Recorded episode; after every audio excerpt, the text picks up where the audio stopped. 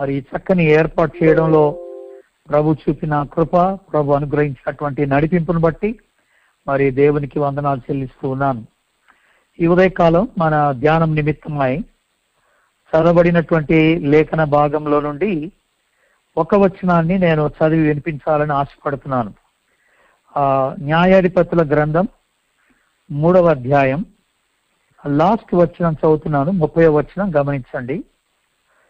అతని తరువాత అనాథ కుమారుడైన శంగరు న్యాయాధిపతిగా ఉండెను. అతడు ఫిలిస్తీన్లలో ఆరు వందల మందిని మునుకోల కర్రతో హతము చేసెను. అతడును ఇస్రాయేలీలను రక్షించెను. దేవుని బిడ్డలరా బైబిల్లో చాలా మంది వ్యక్తులు మనకు తెలియదు. మనకి బాగా పరిచయమైన వ్యక్తుల గురించి ఎక్కువ శాతం మనం వింటూ ఉంటాం. అనేక మంది దైవజనులు మనకు తెలిసిన వ్యక్తుల గురించి మాట్లాడుతూ ఉంటారు. కానీ బైబిల్లో కొంతమంది వ్యక్తుల్ని దేవుడు అంతగా స్టేజ్ మీదకి తీసుకొని రాలేదు. వాళ్ళు స్టేజ్ వెనకాలండి దేవుని కొరకు గొప్ప కార్యాలు చేసిన వ్యక్తులుగా ఉన్నారు. మరి వాళ్ళని గురించినటువంటి ప్రస్తావన బైబిల్లో జరిగింది. కాకపోతే మనం ఎక్కువగా వాళ్ళని జ్ఞాపకం చేసుకుంది. మరి దేవుడు అలాంటి వ్యక్తుల్ని కూడా జ్ఞాపకం చేసుకున్నాడు. అనడానికి సాదృశ్యం ఏంటంటే ఆ వ్యక్తుల పేర్లు కూడా బైబిల్లో లెక్కించబడ్డాయి దేవునికి స్తోత్రం. అలాంటి వ్యక్తుల్లో ఒక వ్యక్తి ఎవరంటే ఈ షంగర్ ఆశ్చర్యం ఏమిటంటే ఇతని గురించి బైబిల్లో రెండే స్థలాల్లో రాయబడి ఉంది మొదటిగా ఇప్పుడు మనం చదివిన లేఖన భాగం ఎక్కడైతే ఉందో ఆ న్యాయాధిపతులు మూడో అధ్యాయం ముప్పై వచ్చంలో అతని గురించి రాయబడి ఉంది రెండవది ఎక్కడ రాయబడిందంటే న్యాయాధిపతులు ఐదో అధ్యాయం ఆరో వచనంలో రాయబడి ఉంది ఇతని గురించి. అనాథ కుమారుడైన శంగరు దినములలో అని ఉంటుంది అక్కడ. ఆరో వచనం ఆయన గురించి రాయబడిన వచనమే. కేవలం ఈ రెండు భాగాల్లో మాత్రమే ఈయన పేరు లిఖించబడింది దేవుని బిడ్డ కానీ ఇతడు ఏం చేశాడు అనంట? ఆరు వందల మందిని ఫిలిస్తీన్లను హతం చేశాడంట. ఎలా హతం చేశాడని బైబిల్ చెప్తా ఉందంటే మునుకోల కర్రను వాడాడు అని చెప్తా ఉంది. అది ఏం కర్రో కొద్దిగా చెప్తాను మీకు. కేవలం అంత మాత్రమే రాయబడి ఉంది. ఇతడు ఈ రీతిగా ఫిలిస్తీన్లను ఆరు వందల మందిని చంపి ఇస్రాయేలీలను కూడా ఒక రక్షకుడుగా అయిపోయాడట ఇతడు. బైబిల్ చెప్తున్న మాట అది అయితే ఇవ్వబడినటువంటి ఒక్క వచనం నుండి ఒక మూడు సత్యాలు ఈ ఉదయకాలం క్లుప్తంగా మీ ముందుకు తీసుకురావాలని నేను ఇష్టపడుతున్నాను దేవుని బిడ్డ. మూడు సత్యాలు మాట్లాడుతున్నాం ఈ ఉదయకాలం షంగర్ జీవితం నుండి. మొట్టమొదటిది ఏమిటంటే ఇతడు ఏ స్థితిలో ఉన్నాడో ఆ స్థితిలోనే ప్రారంభం చేశాడు. He began where he was అని అంటున్నాం మనం. అతడు ఏ స్థితిలో ఉన్నాడో ఆ స్థితిలోనే ప్రారంభించాడు. అంటే దాని అర్థం ఏంటి? ఈ శంకర్ ఉన్నటువంటి పరిస్థితి చాలా అగమ్య గోచరంగా ఉండిన పరిస్థితి. తరచుగా ఇస్రాయేలీలను ఫిలిస్తీన్లు బెదిరిస్తున్నటువంటి పరిస్థితి. ఇస్రాయేలీలకి నెమ్మది లేని స్థితి నిస్సహాయ స్థితి నిరీక్షణ లేనటువంటి స్థితి. ఇస్రాయేలీలు వారు తరచుగా ఒక ఒత్తిడికి గురవుతున్నటువంటి పరిస్థితి అనమాట మరి ప్రతి కుటుంబంలో ఒక రకమైన భయం ఉన్నటువంటి పరిస్థితి. అలాంటి పరిస్థితి మధ్య దేవుడు తనను వాడుకున్నాడు. అలాంటి పరిస్థితిలోనే షంగరు తన జీవితాన్ని ప్రారంభం చేసుకున్నాడు. దేవుని బిడ్డలారా చాలా సార్లు మన జీవితంలో మనం ఉన్న పరిస్థితిని బట్టి మనం సనుగుతూ ఉంటాం. దేవుడు నన్ను ఎందుకు ఇలాంటి పరిస్థితుల్లో పెట్టాడు? దేవుడు నన్ను ఎందుకు ఈ కుటుంబంలో ఉంచాడు? దేవుడు నాకెందుకు ఈ స్థితిని కలుగజేశాడు? అని చెప్పి చాలా సార్లు మనము ఎదుటి వ్యక్తులను చూసుకొని వాళ్ళ యొక్క మంచి స్థితిని చూసి మనం ఉంటున్నటువంటి దుస్థితిని చూసి మన కుటుంబ పరిస్థితులను చూసి అనేక పర్యాయములు మనం సనుగుతూ దొనుగుతూ ఉంటాం దేవుని బిడ్డ. అయితే అది సరైన మాట కాదు అది దేవుడు చెప్తుంది ఏంటంటే దేవుడు నిన్ను ఏ స్థితిలో ఉంచాడో ఆ స్థితి అది నీకు మంచిదని దేవుడు జ్ఞాపకం చేస్తున్నాడు. ఆమెనండి అది మంచిదని దేవుడు జ్ఞాపకం చేస్తున్నాడు. కనుక సనగాల్సిన అవసరం లేదు. ఆ స్థితిని బట్టి నువ్వు కొనగాల్సిన అవసరం లేదు. దేవుడు నిన్ను ఏ స్థితిలో ఉంచితే ఆ స్థితిలో నువ్వు దేవుణ్ణి మహింపరచడానికి ప్రయత్నం చేయాలి. కొన్నిసార్లు చాలా పేద స్థితిలో ఉంచుతాడు దేవుడు. కొన్నిసార్లు సంపన్న స్థితిలో ఉంచుతాడు దేవుడు. చాలా దరిద్రత ఉంటుంది కొన్నిసార్లు. మనం అనుకున్నది ఏది జరగదు కొన్నిసార్లు. అలాంటి పరిస్థితి కూడా అది అది దేవుడు ఏర్పరిచిన పరిస్థితి అని నువ్వు నమ్మాలి. ఆ పరిస్థితిలో ప్రభు కోసం నమ్మకంగా నువ్వు ఉండాలి. అప్పుడు ప్రభు నుండి దీవిస్తాడు ప్రభు నుండి గొప్పగా వాడుకుంటాడు. కొరింతీలకు రాసిన మొదటి పత్రిక ఏడవ అధ్యాయం ఇరవయో వచనంలో చక్కని మాట ఉంది. కొరింతీలకు రాసిన మొదటి పత్రిక ఏడవ అధ్యాయం ఇరవై వచ్చిన గమనిస్తే ప్రతి మనుష్యుడు ఏ స్థితిలో పిలువబడినో ఆ స్థితిలోనే ఉండవలనని రాయబడింది. ఎంత చక్కని మాట చూడండి. దేవుడి నిన్ను ఏ స్థితిలో ఉండడానికి పిలుచుకున్నాడో నువ్వు ఆ స్థితిలోనే ఉండాలట. ఎలాగుండాలి ఆ స్థితిలో అంటే అదే అధ్యాయం ఏడో అధ్యాయం ఇరవై నాలుగో వచ్చిన మీరు గమనిస్తే మొదటి కొరింతి. అక్కడ ఇంకొక మాట రాయబడింది. ప్రతి మనుష్యుడు ఏ స్థితిలో పిలువబడినో ఆ స్థితిలోనే దేవునితో సహవాసం చేయాలి అని రాయబడింది. చూసారు ఎంత మంచి మాట? కనుక మనం ఉన్న స్థితిలో మనం దేవుణ్ణి విడిచిపెట్టకూడదంట. మనం ఉన్న స్థితిలో మనం దేవునితో సహవాసం కలిగి ఉండాలని ప్రభు జ్ఞాపకం చేస్తున్నాడు. ఆయనతో ఉన్నంత వరకు మనకి క్షేమమే. ఆయనతో అంటుకట్టబడినంత వరకు మనకి విజయమే. ఆయనతో మనం సహవాసం కలిగినంత వరకు మన జీవితాలు ఆశ్రవించబడతాయని ప్రభు జ్ఞాపకం చేస్తాడు. కనుక దేవుని బిడలారా ఈ ఉదయకాలం ఇది మొదటి సత్యం. మనందరం నేర్చుకోవాల్సిన సత్యం శమగరి జీవితంలో. అతడు ఏ స్థితిలో ఉన్నాడో ఆ స్థితిలోనే ప్రారంభం చేశాడు తన జీవితాన్ని. ఈ రోజున నేను ఒక ప్రశ్న అడగాలనుకుంటున్నాను. ఈ రోజున నువ్వు ఉన్న స్థితి ఏదని అడుగుతున్నాను. ఆ స్థితిని నువ్వు సంతోషంగా అంగీకరిస్తున్నావా? లేకపోతే సనుగుతూ దొరుకుతూ దేవునికి విరుద్ధంగా నువ్వు మాట్లాడుతున్నావా అని అడుగుతున్నాను. ఆ స్థితిలోనే నువ్వు దేవునితో సహవాసం చేయగలుగుతున్నావా? దేవుణ్ణి మహింపరచగలుగుతున్నావా అని అడుగుతున్నాను. అందుకనే మొదటి పేతురు ఐదవ అధ్యాయం ఐదవ వచనంలో చక్కని మాట రాయబడింది ఏంటంటే దేవుడట అహంకారులను ఎదిరించి దీనులకు కృపను అనుగ్రహిస్తాడట. ఎవరైతే తగ్గించుకుంటారో ఎవరైతే తామున్న స్థితిని బట్టి దేవుణ్ణి స్థుతిస్తూ ఉంటారో వారిని దేవుడు వారి పట్ల ఆయన కృప చూపించి ఆయన వాళ్ళని దీవిస్తాడని దేవుని వాక్యం సెలవిస్తున్నది. కనుక నువ్వు భయపడాల్సిన అవసరం లేదు దేవుని బిడ్డ.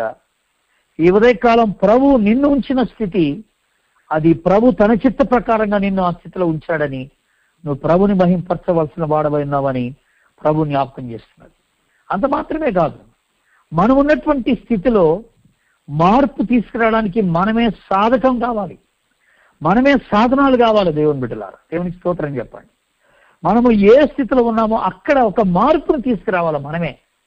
కనుక మన జీవితంలో ఏదో మార్పు రావాలని ఆశపడటం కాదు కానీ మనము ఆ పరిస్థితిలో ఒక గొప్ప మార్పును తీసుకొచ్చేటువంటి దేవుని బిడ్డలుగా ఉండాలని దేవుడు ఆశపడతా ఉన్నాడు.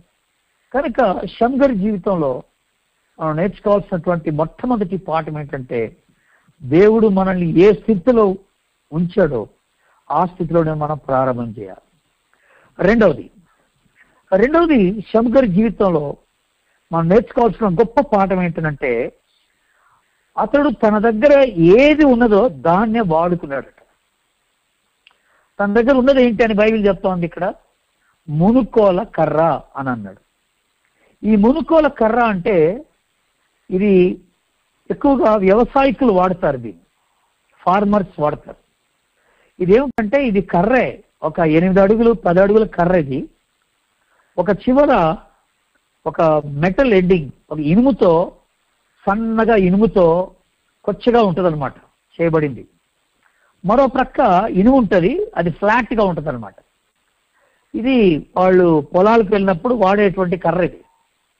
దీన్ని మునుక్కోల కర్ర అంటారు. ఒక ఎనిమిది అడుగులు లేకపోతే పది అడుగులు ఉంటుంది అనమాట దీని యొక్క ఎత్తు. ఆ చివరిలో ఇనుముతో తయారు చేయబడినటువంటి ఒక పాయింటెడ్ ఎండ్ ఒక కొచ్చిగా ఉన్నటువంటి ఒక ఎండ్ మనకు కనపడుతుందన్నమాట.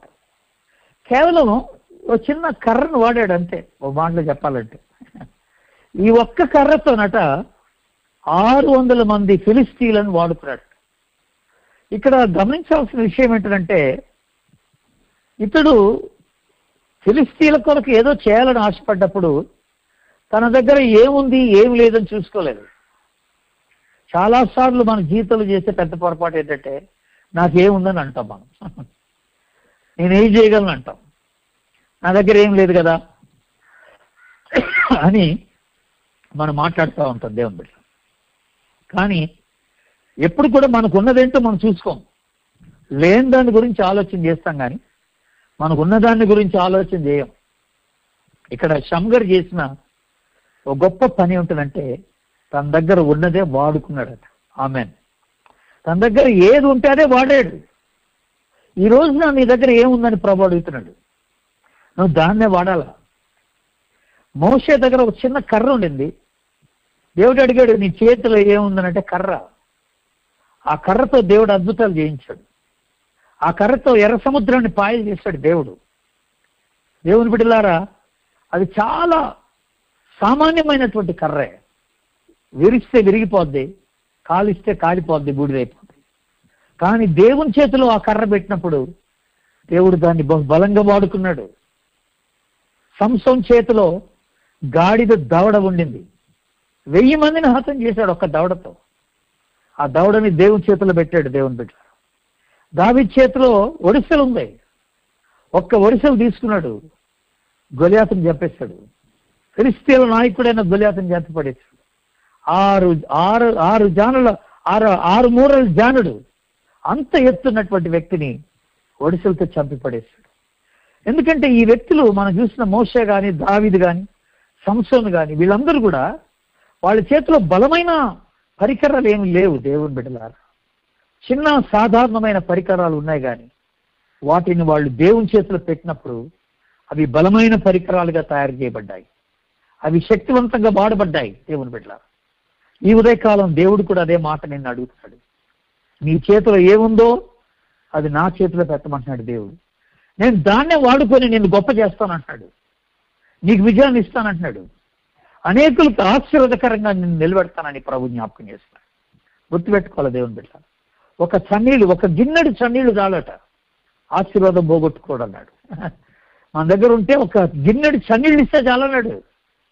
నా దగ్గర ఏం లేదు ఏం లేదని సనిగేదానికన్నా నీ దగ్గర ఉన్నదేమిటని ఆలోచన చేయి. ఆ చిన్న పిల్లోడు ఐదు రొట్టెలు రెండు చేపలు తీసుకెళ్ళి యేసుప్రభు చేతిలో పెట్టాడు.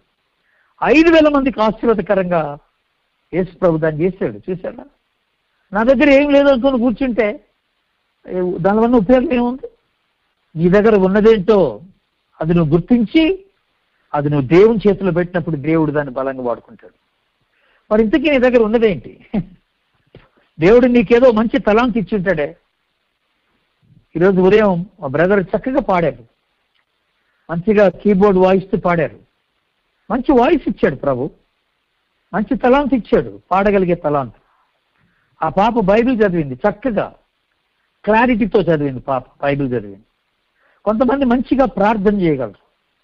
కొంతమంది బాగా పాడగలరు. కొంతమంది బాగా రాయగలరు. కొంతమంది మరి మీటింగ్స్లో బాగా సహాయపడగలరు. మంచి ఆర్గనైజ్ చేసే కెపాసిటీ కొంతమందికి ఉంటుంది. దేవుని బిడ్డలారా ఈ ఉదయకాలం నీ దగ్గర ఉన్న తలాంతి ఏంటో నాకు తెలియదు కానీ ప్రభు అంటున్నాడు ఆ తలాంతిని నా చేతిలో పెట్టు. నేను దాన్ని బలపరిచి నుండి వాడుకుంటానని ప్రభు చెప్తున్నాడు. నా దగ్గర ఏం లేదు ఏం లేదని నువ్వు అనమాట ఉన్నదాన్ని ప్రభు కోసం వాడటానికి ప్రయత్నం చేయాలి. అందుకనే తిమోతి పత్రికలో కూడా మొదటి పత్రిక నాలుగు అధ్యాయం మనం చూస్తే పద్నాలుగు పదిహేను పదహారు ఈ వచనాలన్నీ మనం గమనిస్తే ఒక చక్కని మాట ఉంటుంది. పెద్దలు హస్త నిక్షేపం చేయగా నీవు కలిగి ఉన్నటువంటి వరాన్ని నీకు వచ్చిన వరాన్ని నువ్వు అలక్ష్యం చేయొద్దు అంటాడు పౌలు తిమ్మతో మాట్లాడుతూ. ఆ వరాన్ని అలక్ష్యము చేయొద్దు. దాన్ని సాధకం చేసుకో. అందరికీ తేటగా కనబడు నిమిత్తమై దాన్ని వాడమంటున్నాడు దేవుని బిడ్డ. కనుక మన దగ్గర ఉన్నదేంటో మనం ప్రభు నిమిత్తమై వాడాలని ప్రభు కోరుతున్నాడు. దాన్ని రెండింతలుగా దేవుడు దాన్ని ఆశ్రవించి అనేకులకు ఆశీర్వాదకరంగా దాన్ని చేస్తానని ప్రభు జ్ఞాపకం చేస్తాడు. ఇది రెండవ పాఠం. సమగ్రి జీవితంలో మనం నేర్చుకోవాల్సిన రెండో పాఠం. ఫైనల్గా మూడోది ఒక చక్కని పాఠం ఉంది. షమ్గర్ జీవితంలో మనం నేర్చుకోవాల్సిన పాఠం. మొదటి పాఠం ఏమన్నానంటే తాను ఏ స్థితిలో ఉన్నాడో ఆ స్థితిలోనే ప్రారంభం చేశాడు అని చెప్పాను. రెండోది ఏం చెప్పాను? తన దగ్గర ఏముందో అదే వాడాడు అని చెప్పాను. మూడోది ఇంకో చక్కని మాట తన గురించి మనం చెప్పుకోగలిగిన మాట ఏమిటంటే తాను ఏం చేయగలడో అదే చేశాడు. ఇది చాలా ప్రాముఖ్యమైన what he could do he did it తాను ఏం చేయగలడో అదే చేశాడు. చేయలేని దాని గురించి ఆలోచన చేయలేదు. ఓకే నా దగ్గర ఈ కర్ర ఉంది. నాకు ధైర్యం ఉంది. నేను పోరాడగలను. ఈ కర్రను వాడగలను అని అనుకున్నాడు అంతే. ఆ మునుక్కోల కర్ర తీసుకొని యుద్ధం చేశాడంట. ఎంత అద్భుతం కదండి. తాను ఏం చేయగలడో అది చేసేది దేవుని బిడ్డారా ఈ ఉదయకాలం గొప్ప పాఠం ఏంటంటే నువ్వు చేయగలిగింది నువ్వు చేసినప్పుడు నువ్వు చేయలేనిది ప్రభు నీ పక్షాన చేస్తాడు. ఆమెనని నువ్వు చేయగలిగింది నువ్వు చేసినప్పుడు నువ్వు చేయలేనటువంటిది ప్రభు నీ పక్షంలో చేస్తాడని జ్ఞాపకం చేసుకోవాలి. కనుక నాకు ఇది లేదు అది లేదు నేను ఇది చేయలేదు అది చేయలేను అంటానికి ఎవరికి ఈ కాలం హక్కు లేదు. నీకున్నదాన్నే ప్రభు వాడుకోవడానికి నిన్ను నిన్నుగానే ప్రభు వాడుకోవడానికి ఉదయకాలం ఇష్టపడుతున్నాడు. నువ్వు వాడబట్టడానికి ఇష్టపడాలా? నువ్వు శ్రమ పట్టడానికి ఇష్టపడాలా? నువ్వు కష్టపడటానికి ఇష్టపడాలా? అప్పుడు ప్రభు నేను బలంగా నిన్ను వాడుకొని అనేకులకు ఆశీర్వాదకరంగా నిన్ను చేయడానికి ప్రభు ఇష్టపడుతున్నాడని నువ్వు తెలి తెలుసుకోవాలి దేవుని బిడ్డ. కనుక ఈ మాటలు ఈ ఉదయకాలం ప్రభు మన యొక్క మేలు నిమిత్తమై ఆశ్రవించాలని నేను కోరుతున్నాను. ఎవరు ఈ వాక్యాన్ని ఈ ఉదయకాలం వింటున్నారో నాకు తెలియదు. ప్రభు ఎవరితో మాట్లాడుతున్నాడో నాకు తెలియదు. ఇంతకాలం నువ్వు ఉన్న స్థితిని బట్టి నువ్వు గొనుగుతూ సనుగుతూ వచ్చావేమో. ఇది దేవుడు ఏర్పాటు చేసిన స్థితి. ఈ స్థితి అది నీకు మంచిదని దేవుడు నిన్ను ఆ స్థితిలో పెట్టాడని నువ్వు నమ్మాలి. నీ స్థితిగతులు మార్చడానికి నువ్వు ప్రార్థన చేయబాక. నువ్వు ఉన్న స్థితిలో నువ్వు ఏం చేయాలని ప్రభుని అడుగు. ప్రభు నీకు జ్ఞానం ఇస్తాడు. ప్రభు నీకు నడిపిస్తాడు ప్రభు నిన్ను ఆశీర్విస్తాడు ప్రభు నిన్ను వాడుకుంటాడని నువ్వు తెలుసుకోవాలి దేవుని బిడ్డలారు. ప్రభు ఎప్పుడు కూడా మన స్థితిని మన స్థితిగతులను మార్చాడు. గుర్తుపెట్టుకోండి దేవుని బిడ్డ దావీదు గొలియాతి మీద యుద్ధానికి వెళ్ళాలని ప్రయత్నం చేసినప్పుడు గొలియాత్ యొక్క ఎత్తు తగ్గిపోలే. గొలియాత్ యొక్క బలం తగ్గిపోలే దేవుని బిడ్డలారా. గొలియాత్ గొలియాత్ లాగానే ఉన్నాడు. దేవుడు ఆ పరిస్థితిని మార్చలేదు. మరి మార్చింది ఏమిటి? దావిదిలోని విశ్వాసాన్ని దేవుడు మార్చాడు. దావిదికి గొప్ప ధైర్యం ఇచ్చాడు దేవుడు. పరిస్థితుల్ని మార్చమని ఎప్పుడు అడగబాక ఆ పరిస్థితులకి తగ్గట్టుగా దేవుడు నిన్ను మార్చాలని కోరుకో. దేవుని బిడ్డ అది చాలా అవసరం. మరి యహోశ్వ ఎరుకో పట్టణం మీదకి యుద్ధానికని బయలుదేరినప్పుడు ఆ రాతి గోడలు ఎరుకో చుట్టూ ఉన్నటువంటి రాతి గోడలు మట్టి గోడలుగా మార్చబడలేదు. దేవుడు ఆ పరిస్థితిని మార్చలేదు. మార్చింది ఏమిటంటే యహోశ్వలోను ఇస్రాయెల్లోను గొప్ప విశ్వాసాన్ని దేవుడిచ్చాడు ఆ పరిస్థితికి తగినట్టుగా యహోశ్వాన్ని మార్చాడు ఇస్రాయల్ని మార్చాడు దేవుడు.